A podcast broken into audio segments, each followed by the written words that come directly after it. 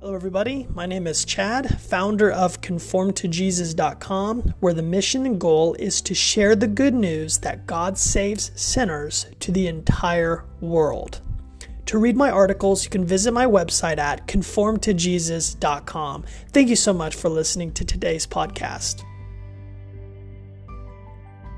And in today's podcast, I'm going to read through a devotional that I wrote called Life on the Vine Growing in Our Sanctification Through Jesus Christ.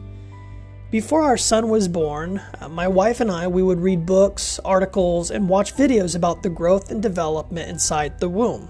I recalled week 2 where he was only the size of a sesame seed and his heart was beginning to beat for the first time. At week 15, our son was just the size of an apple, weighing in at two and a half ounces. His major organs were fully developed, and his hair and eyebrows were beginning to form. At 30 weeks, our baby was the size of a butternut squash and weighed nearly three pounds. Now he is almost seven months old, making grunt noises, laughing, crawling everywhere, and growing exponentially. A growth is the process of change which can be measured and seen in a living thing. Everything that is living is also growing. However, unlike plants and animals, God wants us to grow both physically and spiritually. The scripture teaches that physical growth is of some value, but growing in godliness has value for all things. 1 Timothy 4:8. Paul writes to the church in Thessalonica, we ought to thank God for you, brothers and sisters, and rightly so, because your faith is growing more and more, and the love all you have for one another is increasing.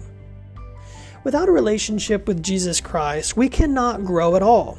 Biblical scholar Sinclair Ferguson states Jesus is the author of our spiritual growth in the sense that he creates it for us, but he is also its pioneer because he does so out of his own incarnate life, death, and resurrection. He is the pioneer of our salvation because he has endured the cross and climbed God's holy hill with clean hands and a pure heart. This is the significance of his words shortly before the cross Sanctify by the truth. As you sent me into the world, I have sent them into the world. For them I sanctify myself, that they too may be truly sanctified. So once we have been born again, we can take these practical steps to grow spiritually and be the light to a dark world. Here are five practical steps that I have advised to grow spiritually. Number one, acquire a daily Bible reading plan. There are many good resources out there. You can visit BibleStudyTools.com. You can do the YouVersion on your Bible on your mobile app to search through various studies. They can go in book order, chronological, can do a daily psalm, a 90 day challenge, or just classically from Genesis to Revelation. And Psalm 1 says, Blessed is the man who meditates on the word day and night.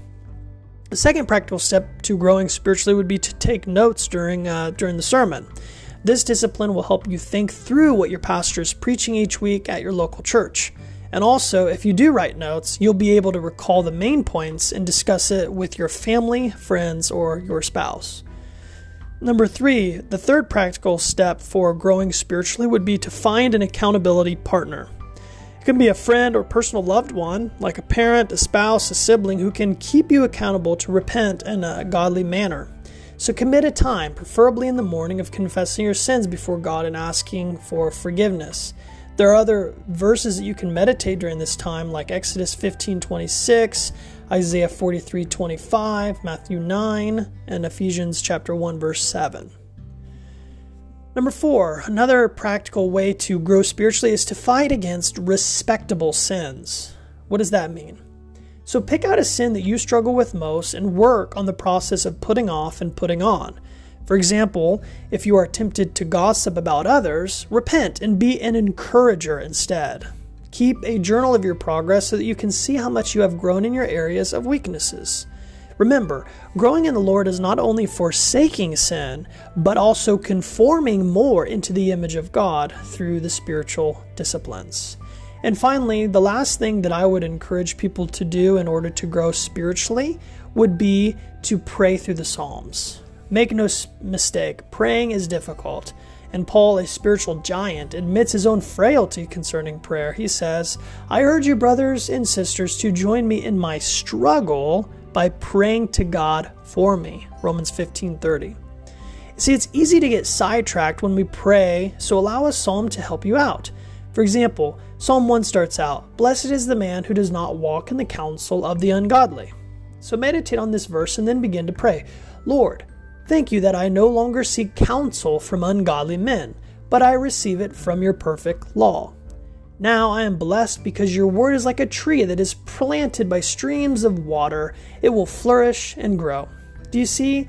By using the Psalms as a template for your own prayers, it will help you communicate more clearly and help you to stay focused.